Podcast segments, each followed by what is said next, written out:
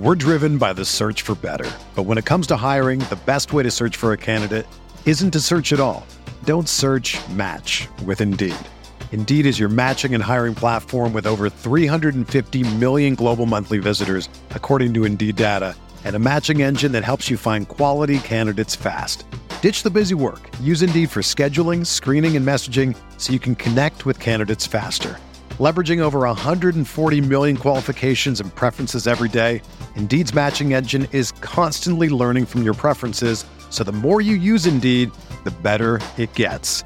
Join more than 3.5 million businesses worldwide that use Indeed to hire great talent fast. And listeners of this show will get a $75 sponsored job credit to get your jobs more visibility at Indeed.com slash BlueWire. Just go to Indeed.com slash BlueWire right now and support our show by saying that you heard about Indeed on this podcast. That's Indeed.com slash BlueWire. Terms and conditions apply. Need to hire? You need Indeed. What's up, y'all? It's Drewski, and I've teamed up with Mountain Dew to produce a hilarious new basketball podcast called The Dew Zone with Drewski. Learn the backstories of your favorite ballers and celebrities like Jamal Murray. Did you have like a favorite team? Was it the Raptors at the time or no? Was the Raptors even started around that time? Come on, bro. I ain't that old, fam. you talking like I'm 50. Taylor Rooks, A'ja Wilson, and many more. You won't want to miss this. Listen to The Dew Zone with Drewski on Apple Podcasts, Spotify, and wherever you listen to podcasts. This is Greg Olsen, inviting you to check out my new Blue Wire podcast, TE1, where I interview tight ends throughout the history of the NFL who have helped revolutionize the position. TE1 is presented by the Chevy Silverado. The Silverado is all about grit, it's strong and dependable, exactly like playing tight end. Just like the incredible players we sit down with on the podcast, the Chevy Silverado is in a league of its own. Strong, advanced, and dependable. Download TE1 today, wherever you listen to podcasts. What do you think about the Laker team now? You follow the box scores of the games every day? Just the Lakers. You're kidding. That is really a compliment. I was pleased to see you smile at the top of our show because once the game starts, you have a game face. You don't smile much out there. I don't think you have to do things for money anymore. Correct. What's up, Laker fans? Welcome to Laker Film Room Podcast, brought to you by Indeed and BetOnline.ag. I'm Pete, joined as always by Darius, and we are in the NBA Finals. Lakers win Game Five. Oh, I gotta pull up the box score. Usually, Darius and I will like prepare before the show and whatnot. 117 107. 117 107 lakers sweep through the west and not sweep but go uh, every series goes five games. Lebron goes nuts down the stretch scoring 16 points last that i counted. Got me my bottle of wine that i have i'm about halfway through and this will get progressively worse as the show goes on. Darius we did it man. We're in the nba finals. Just unbelievable, man. You know, like my wife called me and I sounded like this, right? And she's just like, "You're not yelling and you're not screaming," but I was, but I was definitely typing in all caps. Like this team, man. Like I know they haven't. I think a theme of the sort of presentation ceremony, right, was the job's not done yet, and the job isn't done yet. But I just want to relish. Yes. Oh, absolutely. This LeBron moment- even pointed it out, right? Like that. Like, no, we're gonna celebrate tonight. Yes. You gotta celebrate the little. Like, it's not life, and this is true in life, right? Like, where it's not just like the final destination. That's the only thing that you enjoy on the way there. It's the process. Enjoy your accomplishments, man. Yeah, I- like yeah. Enjoy your your accomplishments. I think back. I think back to sort of the general narratives around this team when they were put together sort and this idea that they were haphazardly put put together in the wake of Kawhi's decision to join the Clippers in free agency and this idea that the roster didn't make sense and that they could end up being the fourth or the fifth seed in the Western Conference. People pegged the Clippers above them. People pegged the mm-hmm. Jazz and the Nuggets ahead of them during the regular season, right? Mm-hmm. This team was the number one seed in the West. Then they played what was supposed to be the greatest eighth seed in the history of eight seeds, and they won the series Uh-huh. 4 1. Then they played a team that was supposed to challenge th- their Mhm. Roster nightmare, construction right? and a matchup nightmare and a team that could flip a series on them in a way with their dedication to their small ball attack and they beat them 4-1 to advance to the Western Conference Finals. And now in the Western Conference Finals they played a really game and resilient team. They're so that- good. that- They're going to be back. and that I think this pod will probably talk even more about the Nuggets just in terms Mhm. of like what they showed us as as a competitor, right? But they've I don't think there's been a more resilient team than the Nuggets these playoffs. And they fought all the way until the end, but in the fourth quarter when it was winning time, LeBron James showed up and shut the door. And and now they're heading to the finals, right? And there was this uh, right like the the whole we believe Lakers right has been Uh-huh, sort of like uh-huh. a meme these playoffs, but that Oh, was sort if of I can jump in real quick, this I just be petty just for a moment. I have thoroughly enjoyed the degree to which impartial NBA media, such as your buddy Matt, have been like quite obviously openly rooting against the Lakers and then getting their hearts broken progressively. We ran this motherfucker in five. Every series in five. How much, uh, as good as the Nuggets were, as game as the Nuggets were, how many minutes, what do you think the percentage was? I haven't looked it up, but how much, how often did they lead in this series? Oh man. Game three? Not very But much. Like they led Outside of game three? Yeah, they led most of game three. They or they and they led for short bursts of game two, right? Mm-hmm. Um, they probably had some spot minutes like early in the game for Sure. for a couple of parts, but the Lakers really did control the meat of this series, um, and they were the Mm-hmm. Bro, better team. Getting out, Darius, getting out of the West in five without anybody pushing you past five. 2017 Warriors, 2001 Lakers, Yeah. both of which swept through, right? So we didn't do that. But ain't nobody not been pushed past five since 2000. You had the the Tim Duncan Spurs in 99. Yeah, And then you got to go back to, I think, the Showtime Lakers. This was a dominant run through the West, right? Like, we, I, I just want to take a step because those teams were.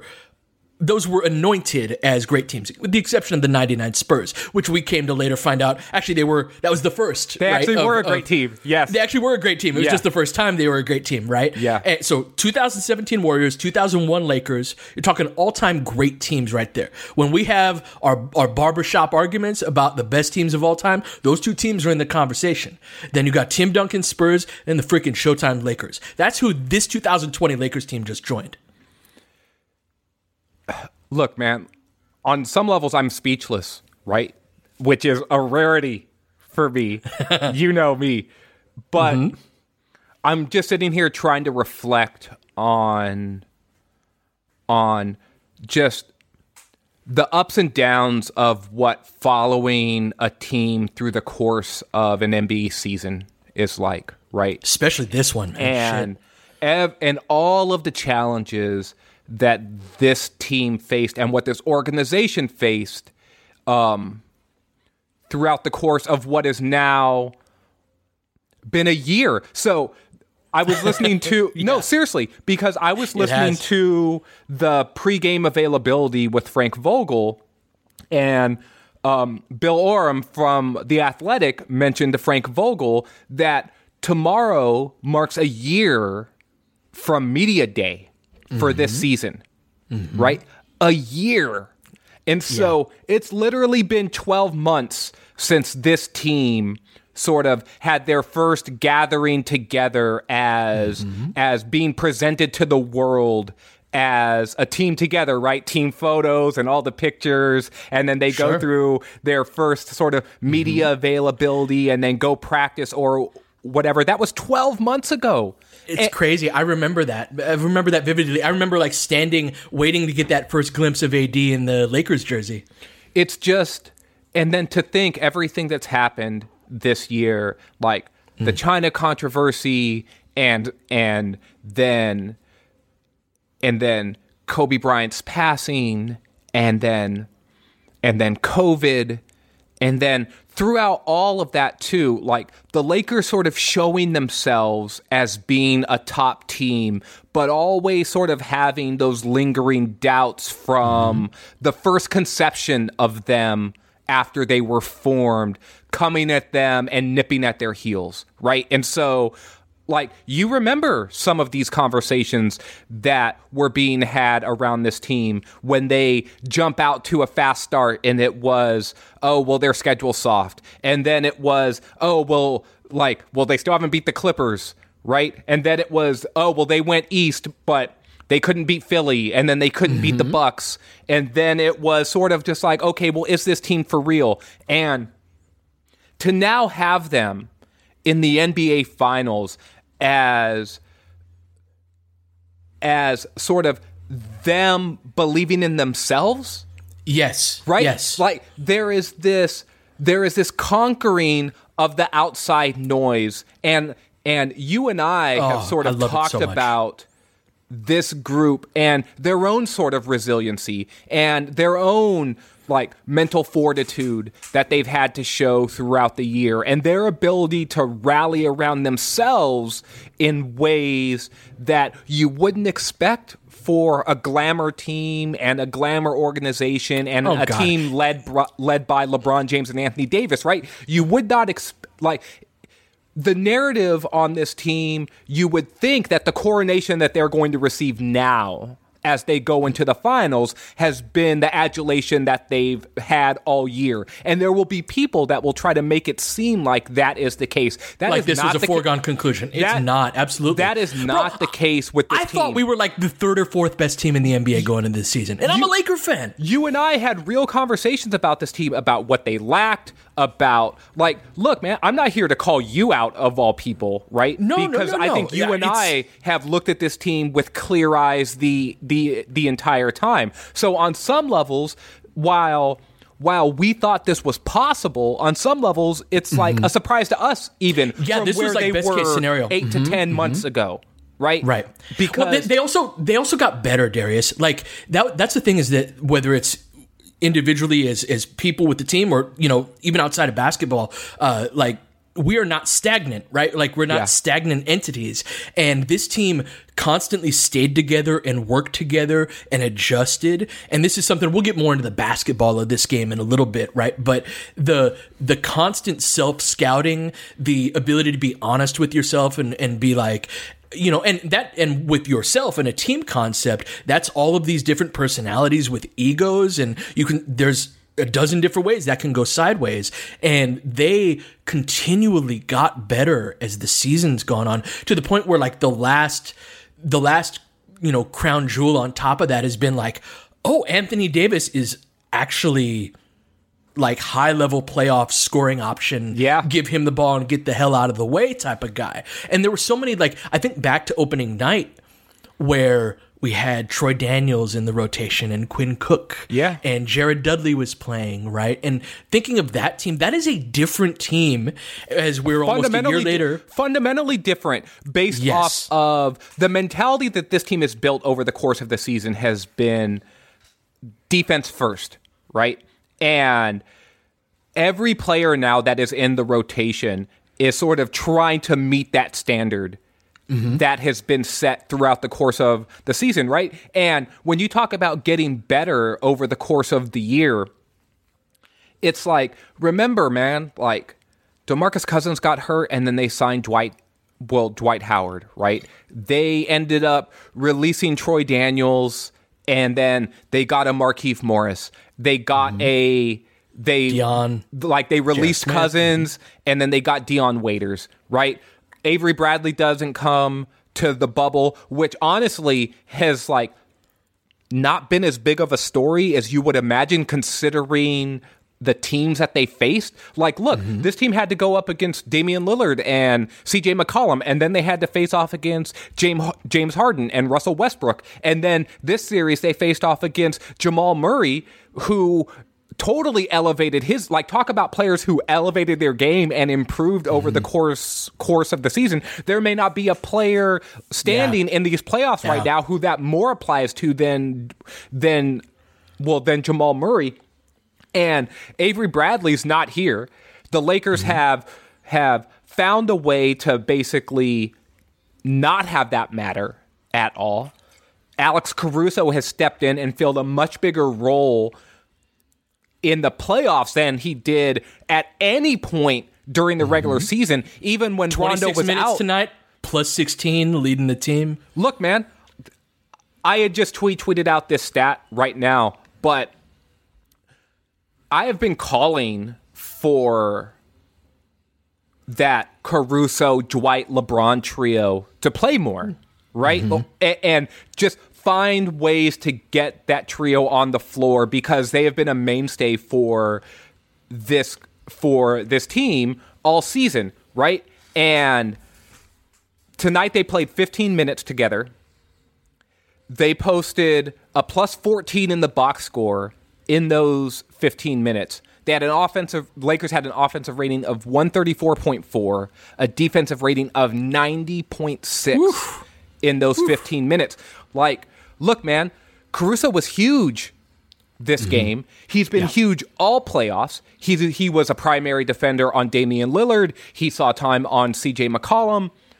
He, he saw time Harden. on James Harden, right? Like he has been a key part of their small ball lineups. He's been a key part of lineups when they've gone big. One of the biggest sequences in this game to me was when he got isolated on Jerami Grant in the fourth quarter. The Lakers were already sort of seizing control of this game, but he took away the three from Grant.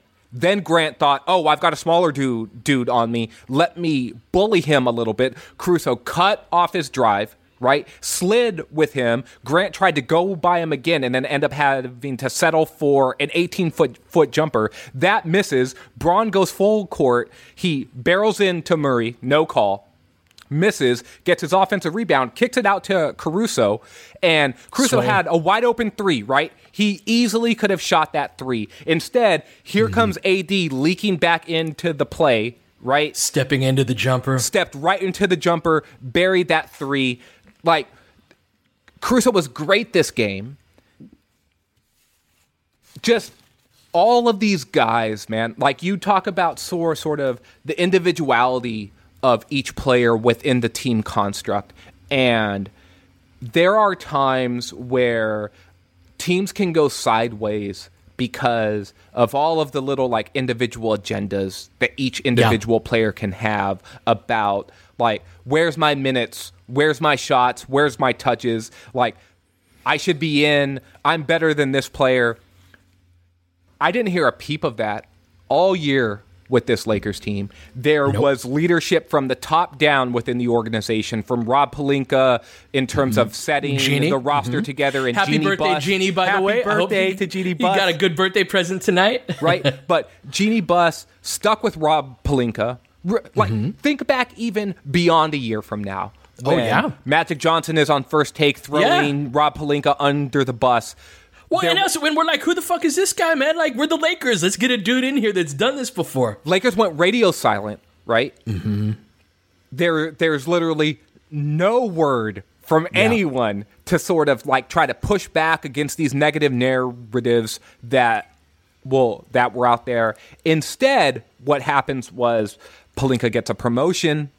Right mm-hmm. now, that happens during the season, but that only happens during the season because the fruits of his labor from the offseason are now bearing fruit. Right, like mm-hmm. like it's right there.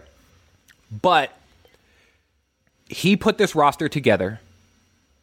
Then he- he hires Frank Vogel, right? Who was not the first choice, maybe wasn't even the second choice, but he was the right, Right. choice. Yeah. Yeah. AD, LeBron, everyone buys in. Everyone always talks talks about like players sort of taking on the identity of their coach. Well, Frank Vogel is a defense first, smash mouth basketball coach. And how does this Lakers team play? They play Yeah. defense and they punch you in the mouth by going to the paint over and over and over again. And there is this reflection, like, there is this synergy that Yeah. exists. And that's what you find in really good to great teams. And it's Yeah. exciting now to see this team reach the finals by being one of those groups, by being a team that has that synergy, that has that that alignment. I want to I want to give Anthony Davis some credit in this as well in that the personality of this team is a really hard-nosed, kick-ass defensive team. It's yes, that is Vogel's MO, but it doesn't work without Anthony Davis, who's a bad MFer on both ends of the court. Mm-hmm. I don't know if you saw the the little video I tweeted out of AD is talking very authorita- authoritatively. This was during game four and he's talking to LeBron, and AD they're standing next to each other during free throws, and AD's talking to him, and I did you don't that. even know what's being said, right? But whatever he says, LeBron like looks down and nods, like, "Yeah, you're right," and you you got it right. And so like the the Vogel th- again, this is a it's a top down type thing, right? The the Vogel to AD, it's AD is the on court enforcement of what we're all about on the defensive end. Can I just say that something similar happened this game, right?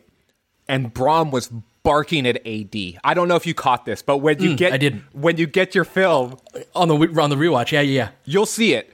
Bron was barking at AD about um I don't know if it was a defensive miscue or what exactly the context was, but he was definitely barking at him after a defensive play.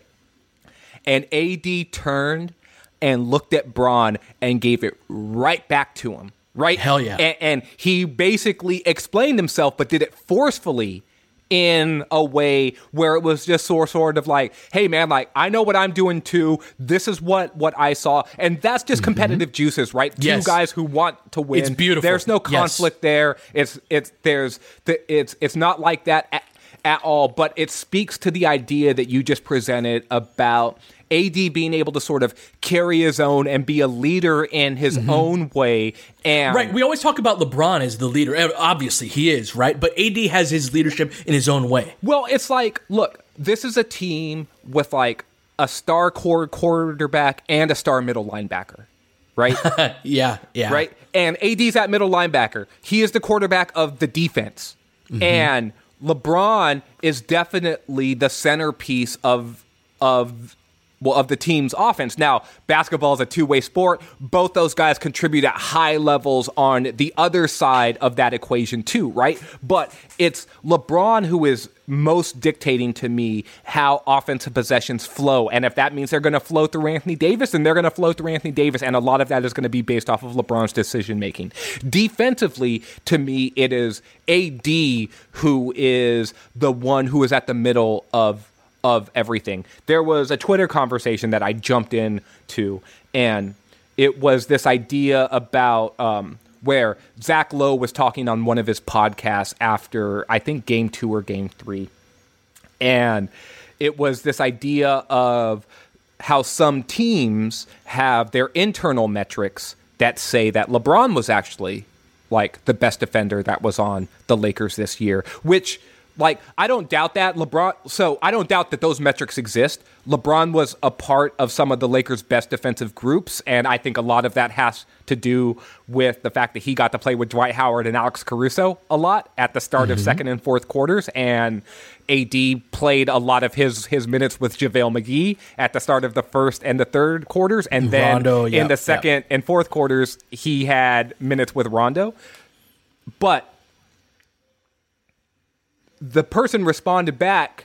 I think it might have even been Harrison that said this. That he basically said, "You, you, you know, like that's great that Le- that these metrics exist, and LeBron was great on defense this year, but Anthony Davis was the team's best defensive player this on, year." man. Yeah, And- thank you. And I had jumped in and said, "I agree. No one was asked to do more on defense this year than Anthony Davis, and he did it at an incredibly high level, right? Like no one was asked to do more. than him. And it's one of the reasons why he had my vote as Defensive Player of the Year. It's because he wasn't just a weak side helper, he wasn't just an on ball stopper for his position. He was an on ball stopper against centers. He was a non ball stopper against power forwards. He was a non ball stopper against small forwards. He was an on ball stopper against shooting guards and point guards, right? When the Lakers would switch and eh, or he would just play at the point of of attack.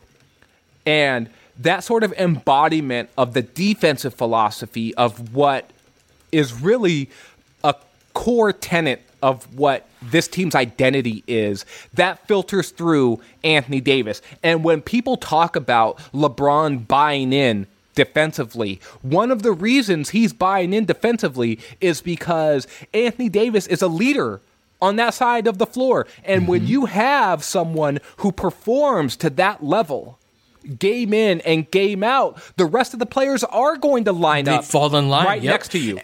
And that's why the that's why the personal dynamics between players matter so much. Yes. The type of exchange that you talked about in this game where AD shot back at LeBron, those are built on mutual respect when they go well when they go poorly, right? If you and you don't have that respect, that that's when it can go poorly, right? Yeah. And and so all of the work that was done from even the players training, players only training camp at the beginning of the season to build that bond, uh, AD with Klutch, right? AD and LeBron have that relationship. Just the LeBron and AD being in so lock such lockstep, like in terms of how they complement each other in both in with respect to their actual on court games, but also their personalities, you'd be hard pressed to find a better duo than these two in terms of fit. Yeah. In terms of how they fit together.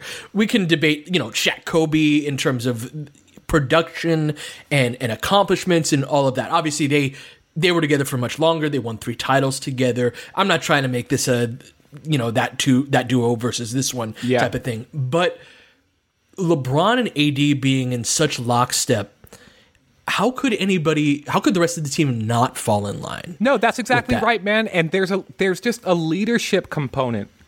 Yeah. And yeah. I've said this all year.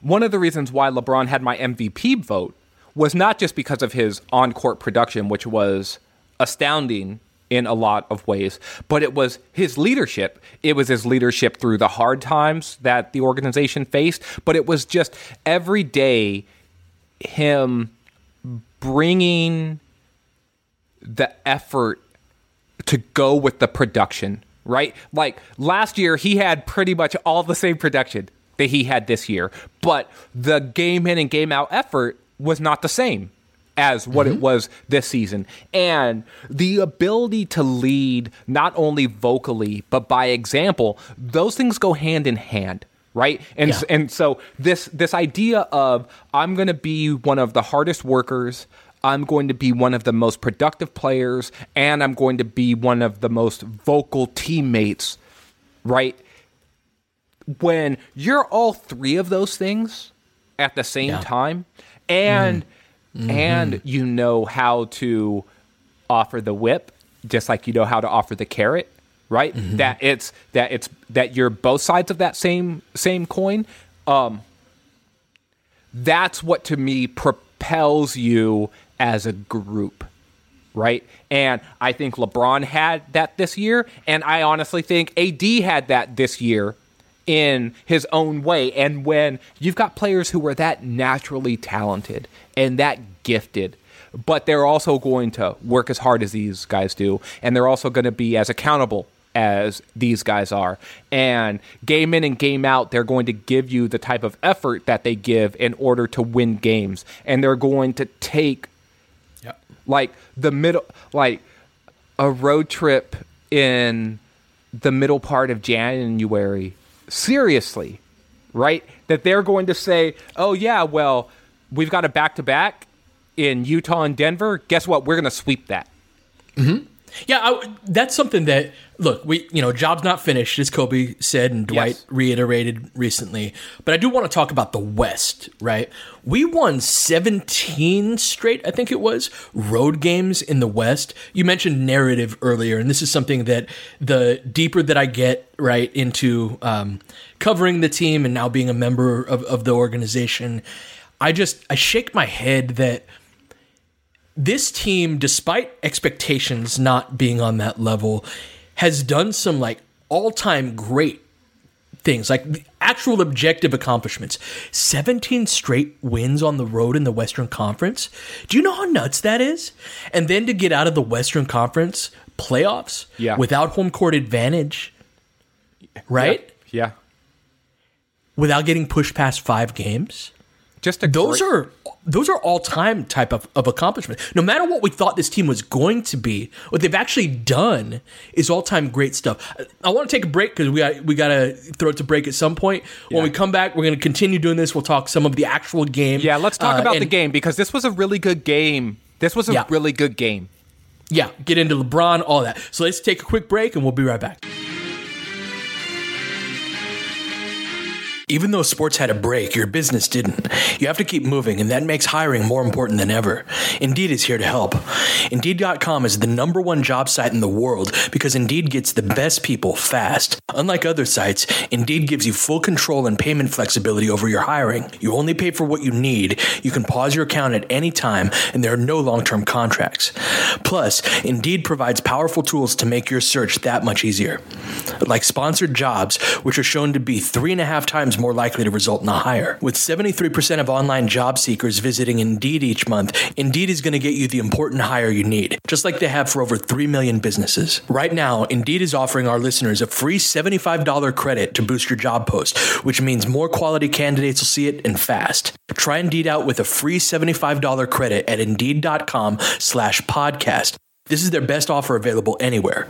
So right now, go to Indeed.com backslash podcast. Terms and conditions apply, and the offer is valid through September 30th. The NBA and NHL are playing for gold, and our partners at BetOnline have you covered. Get in on all the action, including a new NBA bracket contest with plenty of chances to win. MLB season is pushing into fall, and there's no shortage of ways to bet with hundreds of odds, futures, and props. So take advantage of the return of sports. And remember, the casino never closes. Check it out all day and all night. Go to betonline.ag and use promo code BLUEWIRE to receive your welcome bonus. That's betonline.ag, promo code BLUEWIRE. BetOnline, your online sportsbook experts. So this was the LeBron game as a score. Oh, you got your notes? I love it. I love it. I do.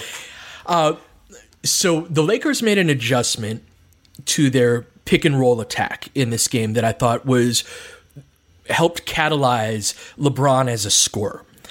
I have to explain a little bit of context to get the full picture here. So most of the pick and rolls that the Lakers run with LeBron at the top of the key are not really designed for LeBron to be the scorer on the play that if it's there, he'll take the opportunity, but that's not usually what's going to be the result of that. What they're trying to do is to get a single side tag on the weak side, which gives the defense the decision of am I going to the weak side wing defender, am I going to step in front of the roll man, who's Yeah. Anthony Davis or JaVale McGee or Dwight Howard, one of our vertical threats, or am I going to stay with one of the Lakers shooters, Danny Green, Casey? Danny Green, by the way, we won't talk about much as bad as he's been for most of this series, he was fantastic in that second half. He was so good this game. He was so good this game. like Let, us get to it later. Let's Yeah. let's get to it in a little bit. So so anyway, the what we're trying to get on most of our ball screens is a single side tag, and this is out of what's normally a spread pick and roll f- formation.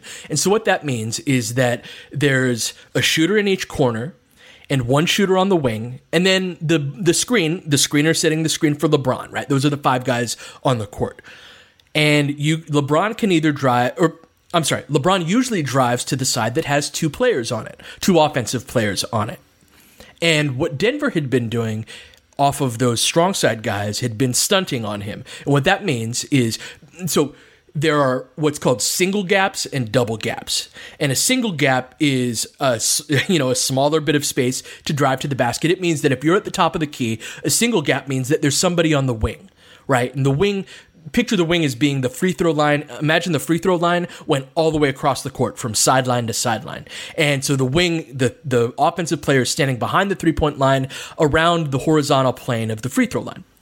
And De- Denver defenders were helping off of that wing defender when LeBron would drive that way. And they were forcing turnovers. They were forcing him to not get as deep into the paint. And this was in while our strategy was to get the single side tag on the other side of the court where there's just the guy in the corner. Force that guy to make the decision. Denver's stunts and our spotty three point shooting had was really an effective strategy uh, against us in that respect. And we had been screening with a lot of guards and doing things like that what we we ran the same spread pick and roll set a ton in this game and it was a little bit different rather than sending lebron to the side that had two players on it two of our offensive guys on it they sent him the other way to the side where there was just the guy standing in the corner. Now that is a double gap. That means that lebron's at the top of the key there's nobody on the wing and then there's that player in the corner. So there's more space. If you've got if you're going to help off of the guy in the corner you got to go a much longer way and it's a much more wide open shot if you do that. So what we would do is we would set what's called the ram screens with usually danny green uh, or sometimes kcp where that's that's a screen the screener action. So say Dwight, who played 35 minutes, a season high, I Oh, believe, man. this season, right? 35 minutes for him. Uh, we'd set a ram screen with Danny, which means we would screen Jokic or whoever was defending Dwight. Dwight would come up to set that pick and roll as Jokic fights around Danny's screen. And so you get a little bit of space between Dwight and Jokic. That also means that Jokic is dropped back a little farther and he's a much he's a better pick and roll defender when he's up higher and it allows it when the farther back that Jokic is the more of a head of steam LeBron gets to get coming off of that. So we'd set this ram screen with Danny Green. He'd screen on Jokic. Dwight would come up. Jokic would fight around. And then Dwight would act like he was going to come up on the side, sending him to the side of two players, and then adjust his angle to the double gap. And LeBron would drive to the basket. That way, as Jokic is coming up, so his momentum's going forward, and now he's got a hedge on that. Or if it was Plumlee, we attacked Michael Porter Jr. on this a couple of plays, and that was the the scoring difference because LeBron's jumper until the end, anyway, the fourth quarter wasn't really falling. And for the first three quarters, but I, I loved that adjustment that they made to rather than you know I was saying you know LeBron just to shoot this jumper. They did something better, right? To to get him into those double gaps, getting him to the basket, got Jokic in foul trouble, attacked guys who can't hedge like Michael Porter Jr. Just a fantastic adjustment to get LeBron scoring going. I thought also too, and so Jokic got in foul trouble early this game, and I I made I have a note here. Jokic foul on the fast break. Remember, Yes, it was I couldn't believe he did that. he gave a euro foul. Like they call that the euro foul because in Europe, uh-huh. in Europe that is common practice to make mm-hmm. that foul in transition, right where and it's all over the league now. Everyone makes that foul now, but it really is a euro foul because in Europe they will take that foul every single time in order to deny a fast break chance. So, it's early in the game. Lakers are out in transition. LeBron has the ball. Jokic just wraps him up, or it was AD. I can't remember, but he gave the foul. And I made a note here Jokic foul on fast break, bad foul. Will it matter? Right? I've got a few more notes here about live ball turnovers because there were two of them. Uh, Denver was doubling AD at that time too, like in the mm-hmm. post. And so these are just my observations. And Sure. then I drew a little arrow. Yes, it does matter. second foul, second foul on Danny Green drive because De- Denver. I thought Denver was doing smart things on Danny Green in the first 1st mm-hmm. half. They were really closing down on him hard, wh- which is the right play to make on Danny Green. You want him trying to attack off of the dribble. That is not a strength in in his game. He's been awkwardly effective at times this year, making floaters, and he mm-hmm. threw a lob to Dwight early in the game, and I was just like, "Oh, Danny, you're really trying to like piece it together here, but this is not your game."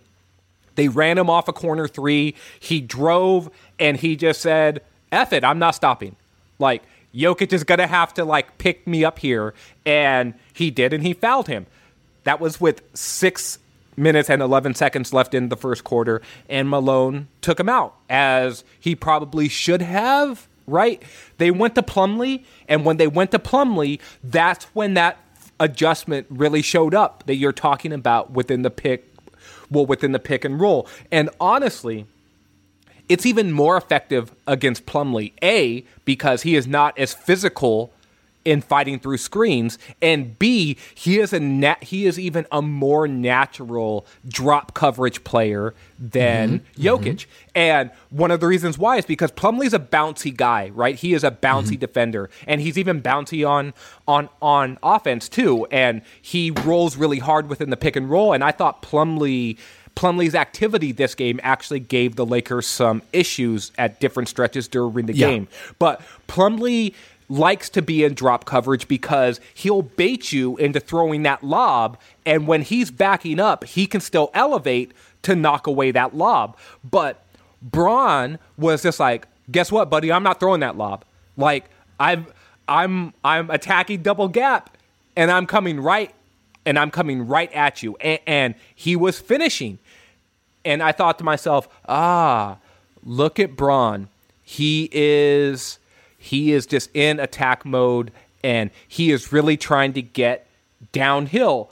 And I thought this is he's gonna find his rhythm this game. And he got into it in in a way that by the time the fourth quarter came, right? And I don't want to jump ahead too much here, but just but just in terms of LeBron and what he was this game. By the time they got to the fourth quarter, that's when he decided I've got everything going offensively and now I th- this is where I think that my little theory from the last pod about him dictating the terms of mm-hmm. of engagement mattered because he basically said I've been getting downhill every single game. They're really going under on me now because I've been scoring this way, not because they're baiting me into taking a jumper, but because it's what they have to do. And that's Right. when he started to say, I'm uncorking this jumper, and then it Yeah. was going in, and then that fed his momentum even more. Like, okay, everything is going for me now. Now, whatever choice I make offensively, it's my decision, right? Like, no one is no one is baiting me into any to to anything here. I'm throwing down the gauntlet. I'm the best player in the world. You have nothing to stop me. And it and it was an avalanche of LeBron James buckets and it was just amazing to watch this dude control the terms of the game at the highest level, man. Like mm-hmm. this is a closeout game to get to the finals, and he basically put put his foot down. Just what a performance from this dude. Yeah, his he started the game right. Like he'd been trying to attack the basket, but I believe his first basket of the game was against Jerami Grant, and he very patiently, you know, dribbled himself all the way down. Yeah. made I think a little lefty layup. He got hit in the Um, head, remember? And he sort of man, tried to sell so it, but but whatever. But he got hit in Bro, the head. the the people crying about the refs are just cracking me up, man. Paul Millsap getting 11 free throws, just throwing his ass all around the court, and you know that flagrant foul is one of the just. Come on, man. Oh, anyway, believe me, people were in my mentions about that because I basically said like Dwight Dwight threw his shoulder in to him. I thought he was just trying to box. Well, he was just trying to box if it out though. fl- if that's a flagrant foul, there are 20 flagrant fouls every game. Like that is a basketball play. I thought Dwight. Look, I've watched enough Dwight Howard to know when he's actually going at you, and Right. when he's just doing, and when he's just playing physical Dwight game. Right. Mm-hmm. I've I saw a year of him when he played with Kobe. Right.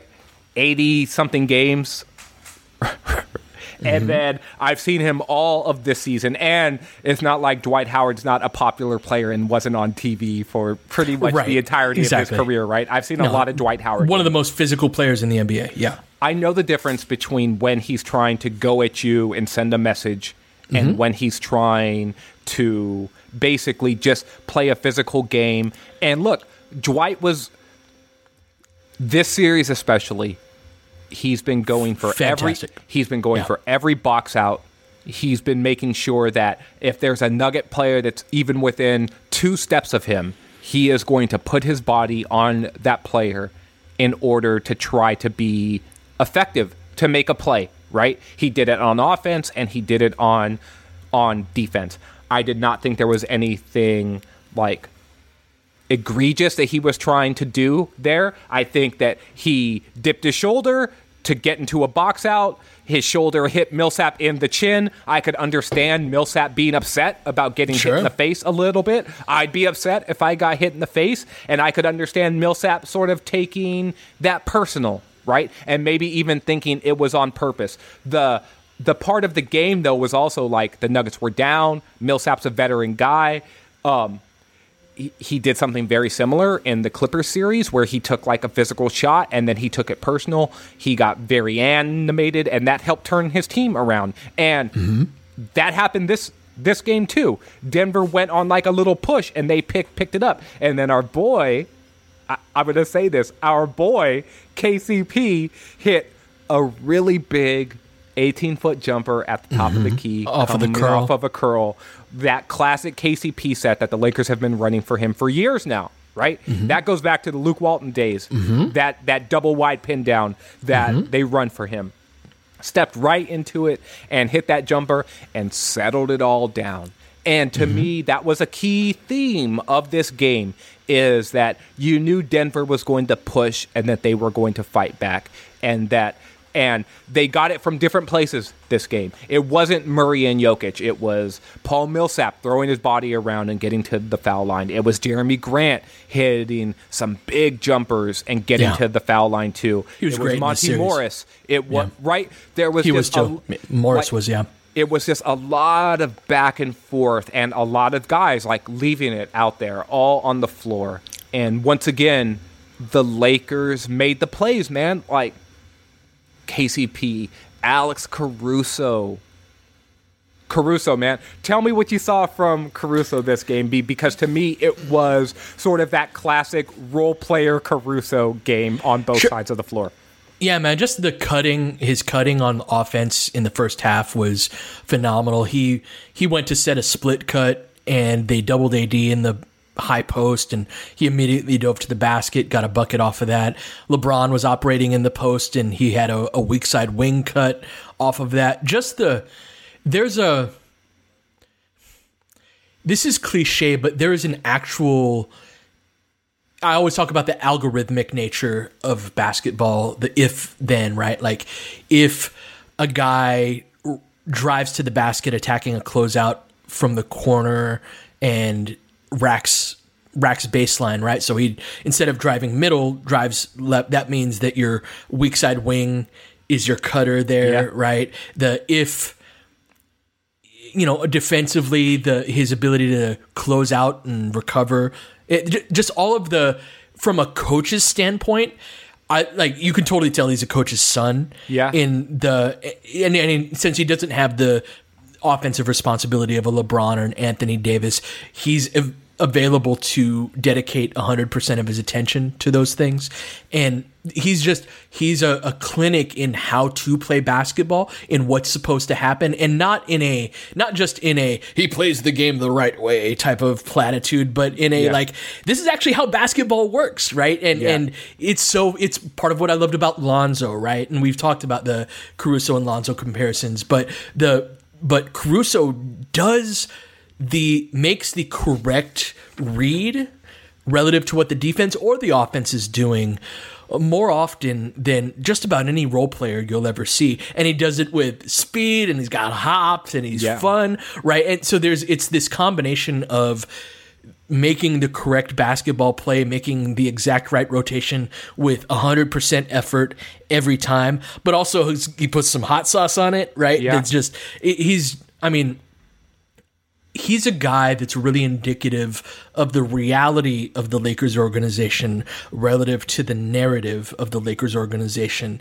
nationally, right? Is he's this guy that we, you know, where did he finish like sixth in the All Star voting for the guards, right? Sure. Yeah, everybody yeah, yeah. rolls their eyes like there go Laker fans again, overrating this player, and like they don't get that. Like you know, no, is he a Damian Lillard type of guy? No, but he's a guy that he really he's a really good basketball player. He's not just a meme, and the fact that the Lakers have been able to both recognize and develop him to the point where this is his first year on an NBA contract.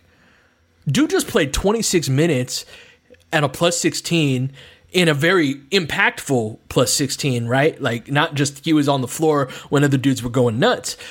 in a closeout game of the Western, the Western Conference, Conference Finals. Finals. Exactly. Look, man, I, I'm, I mean, look, we've heaped praise on Alex Caruso for the better part of two years now. I think, um, you know, Caruso's parents would probably just like you could make a highlight clip of all of our pods discussing him and, and like send it to them as like a Christmas gift, right? Based off of just the amounts of of of good words that we've laid at the feet of their son, right?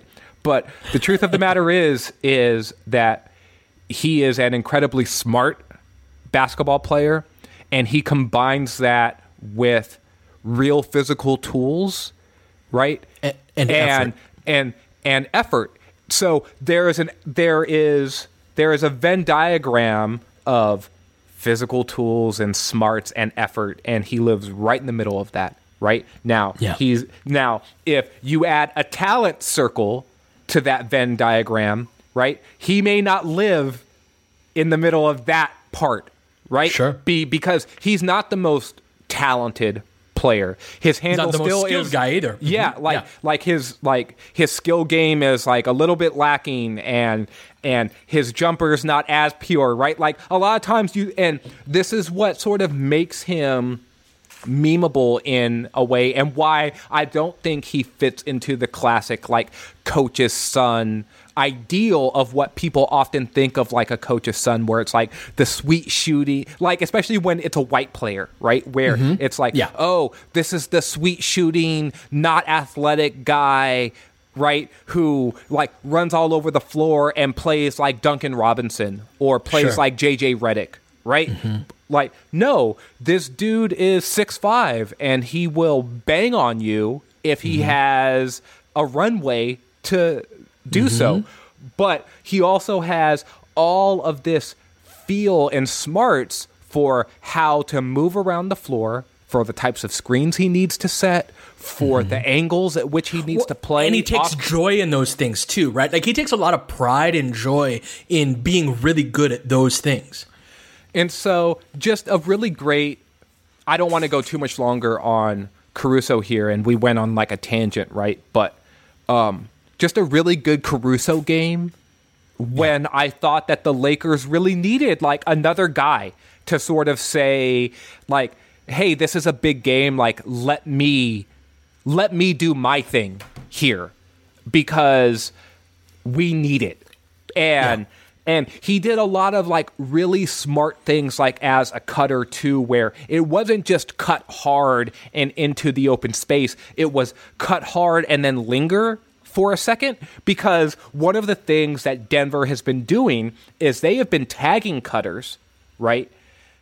and they've been using cutting action against the Lakers in a way in order to in order to stay legal defensively, mm-hmm. to stay in a legal guarding position to continue to pack the paint defensively. That's right. And so what they've been doing is is they've been tagging the cutter and then they've been stepping back and showing higher but staying within the lane in order to deter drives and make sure that they are in better position to guard the ball, but mm-hmm. not to guard the cutter. And so what Caruso was doing is is he was he was cutting through, he would stay, he would act like he was going to vacate, but then he wouldn't vacate and he would lurk and he would linger and then he would duck back in. Mm-hmm. And that's just smart basketball. And in a game I honestly thought that this would be a game that would be one on the margins, right? Because super competitive games almost always are. It's, and also like when you play like Denver's really good. That's the last thing I really want to talk about. And when you're like we were at the point of the series where they were adjusting to the adjustments we made to their adjustments to that they made to our adjustment. You know what I mean? Like we're we're so deep into the series that there's the ability of players to read on the fly the way that Caruso can is really important. Yeah, man. And I just thought, look, when it was time to do your job, right? Um, the Lakers just had so much of that today. So Yeah. I, I want to pivot really quickly back to Danny Green because one of the things I thought the Lakers were doing as well that was a nice little adjustment is they were running that ram screen action the way that you described it earlier during the pod, and they were doing that to pretty good effectiveness. But Denver was starting to adjust to that. And so In the second half, especially, yes. so what the Lakers started to do was set double drag screens for LeBron, and they were using, and they were doing that to hunt Jamal Murray, right? Yeah. Because Murray was clearly not 100% physically. There was a report at halftime that he was having like some knee issues with a knee contusion. He looked like he might have been having some foot issues as well. And so he looked hobbled. And if you're going to be hobbled defensively out there, Yeah. Good like, luck. You got a big old bullseye on your chest when you're mm-hmm. playing against LeBron James.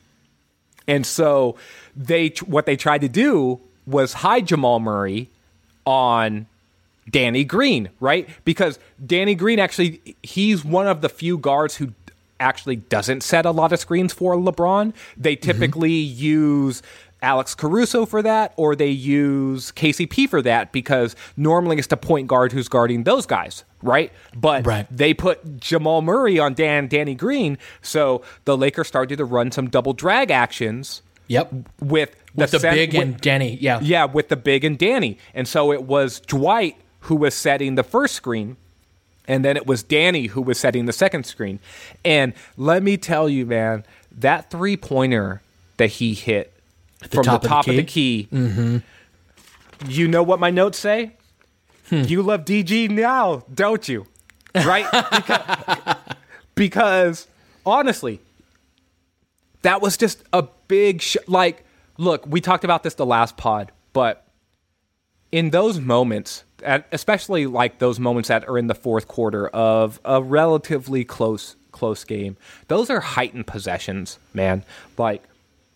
I saw Caruso throw the ball away and basically almost decapitate himself by how hard he hit himself in the head Uh, what are you doing? Yes. right? But they know the the the players themselves. They they know the value of these possessions, and so when Green hit that three, I was just like, oh my god. What a big shot from Danny Green. And then to pile that on top of all of his great defensive possessions, that block that he had at the rim, On the rotation. Yeah. on the rotation, the block that he had on Jokic when he peeled off of the double team, and I think it was Murray kick kicked the ball back to Jokic, and then he recovered to Jokic to force him off of the off of the three point line, right? And then slid with him, got behind him, and then blocked the shot. Then Denver recovers the ball. TNT highlighted this possession during their highlight package. The ball got kicked to Monte Morris, and Danny Green was like, he was going to be late on that closeout. He knew he was going to be late. There's no way that he's actually going to get there to, to bother the shot. Guess what? He got on his horse anyway. He ran his ass out there as fast as he could, jumped with two hands up just to sort of give that dude something in his line of sight. Mm-hmm. The ball went in and out. Who knows if Danny's contest actually had anything to do with that shot missing? It's not the point. But that's Yeah. not the point. He made the effort play, and that was that was a three or four effort play by Danny Green to get over the top of the screen, to fight to actually get down and stay with the ball handler, to peel off to contest Jokic off of the line, to then block Jokic's shot, and then go and chase to the corner. Come on, Yeah. man! Like Yeah. th- that's why when people Phenomenal pile- second half from him. That's why Yeah. when people pile on Dan, well, well, Danny Green, I'll never do it. Like I'll, I'll say, no, i like I will point out that he missed a shot, or that he made a mistake, but I'm never going to be like, "Oh, Danny Green, like you're trash." Like or Danny Green, like you need to get get out out of the game. To me, it's just more like, "Oh, like Green is struggling right now." Like because that's what it is to me with with Danny Green. I always know that he's trying. I always know that he's working to try to make the right play. It may not always work out for him, but I was of all the players I was happy for this game, yeah. he shot up my list of guys I was happy for. He did not have a great series, but this game he played his heart out and made some big plays that mattered to get this win. Like just absolutely, man. He, you know, I I'm a little less, you know, I, I gotta be careful about what I say. Lord knows my Lord knows the spiciness in my DM group chats where I can say what I want to say uh, is, is certainly turned up uh, in in recent months. But his defense in the second half was, you know, like you said, Murray was not was not himself, but he certainly contributed to that, but more so that team defense, those rotations. A team like Denver is so remarkable on the offensive end. That's yeah. That's what really stands out to me about our journey through the Western Conference playoffs is Denver, Houston, and Portland are three elite offenses. Yeah. Right? Like and our ability to defend them, Denver was the toughest of the three particularly because of Jokic's pick and pop ability. I'm curious to see what the the finals look like, right? Whether it's Miami or Boston, but the our ability or, or, Danny's ability to rotate with size, it's something that's noticeable when he's out of the game, right? Like he's the only big guard that we have.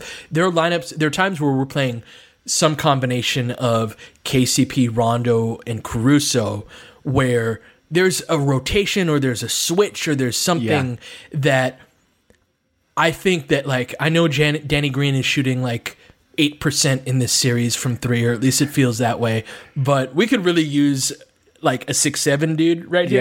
Yeah, yeah. Who's strong uh, and sturdy. Mm-hmm. Yeah, yeah. And and so for he, he frustrated me this series for sure, right? And I'm a little oh, less me, like me yeah. too. That's why I was happy for him this sure. game right? Sure. Because there is a certain amount, like, look, man, nothing gets me more than like a good redemption story. Nothing mm-hmm. gets me more sure. than people sort sort of like burying you and you coming back from the dead to to do something good, and mm-hmm. and to sort of like show that the value that you do bring to the floor. Sure. That's night all I to ask, night, right? Is like, like, just do what you do. I'm not asking you to be anything that well, you're not. I will say this too, man, that like I know that he's the shooter, right? I know that he makes the third most money on the team. I know that there's a lot of things that sort of go into the Danny Green criticism. The thing that though that matters a lot to me when it comes to like role player guys in general is do you play hard? Do you know your role? And do you try to play within your role to the best of your ability, right? I don't care if you make $50 million if you're a role player, right? You're a role player. Like, sure. Try to do the best damn job that you can within the context of your role. And that's something I've never had a doubt with Danny Green about, right? Like, the has his jumper like been not reliable enough? Sure. Is that frustrating as hell to see him like take a wide open corner corner 3 that like you think he should probably make like 50% of the time and he's made it 32% of the time? right? Yeah. Like that's that sucks to watch him miss that shot. But I always think and this is where I think my my empathy comes in. No one no one feels worse about that than Danny Green. No one wants that shot to go in more than Danny Green. And when it doesn't go in, I like and then maybe he hesitates like on the next one you get frustrated even more right and it's sort of just like oh come on danny like do what you're supposed to do and and just shoot that with with confidence but these dudes are human right? Mm-hmm. Things sort of get in the way of them being the best versions of themselves every single night. But I can guarantee you, this dude is trying hard. He's making his rotations defensively. He is, and he is really trying to, really trying, really trying to be the best version of of himself. And sometimes the shots don't fall. But guess what?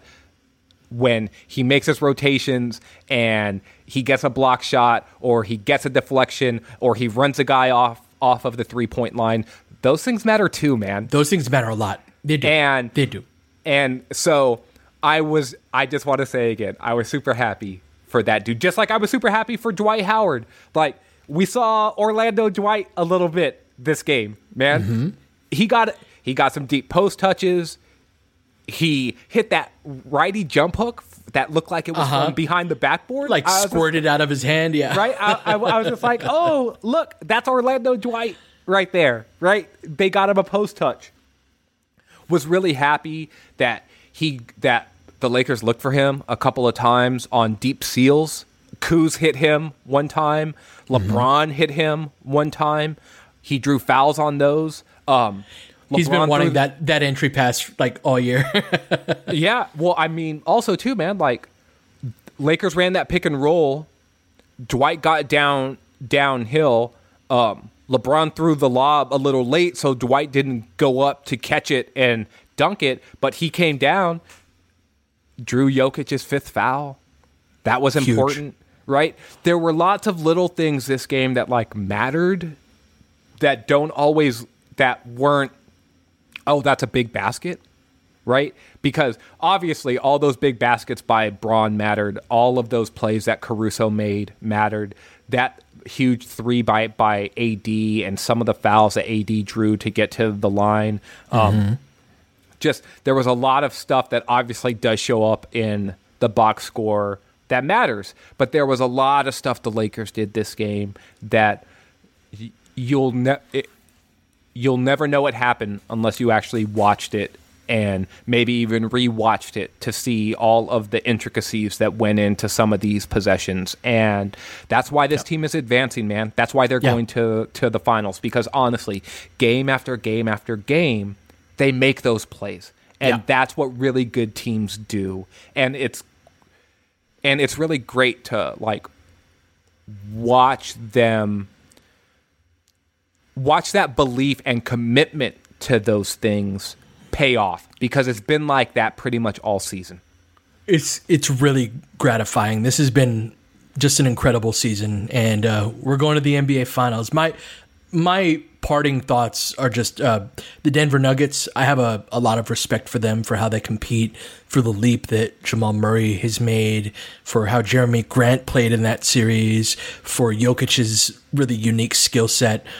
You know, their most of their core is 25 years old and and younger, and in a league that I just think the the way we talk about the league is so narrative heavy and it's just like this is this is so dumb. They're they're a team of hoopers and I really respect what Denver brought to the table in this series and looking forward to watching them going forward. What are, what are your kind of closing thoughts on this series against Denver? I would second ev- ev- everything that you said about the Nuggets. Um, every year, I feel like you look for the up and coming team, um, or like who's next, right? And in the world of the NBA, that is really like a star making league, and and where you lean on the stars so much. Um, a lot of that conversation has not been about players on the Nuggets, right? It's like here comes Zion and and Ja Morant and um and for a while now like um Joel Embiid and Ben Simmons, right? And those are great players too. I'm not knocking those guys at all, and those guys have a bright future, of course, right? Um, but Jokic and Murray showed themselves to be like in that group. Yeah, and they weren't or- hand, they weren't handed they weren't an- anointed No, man. to be that. They've earned that spot. Yes, like, and you've talked about it over the course of this pod, but sort of like the the ascension and of them as like a team right? And like, oh, barely missed the playoffs, and then oh, like great first round showing, right? And then oh, they're in the second round now, like good for them, right? And now like oh, they're in the conference finals. That's that type of evolution and growth and continuity with their roster.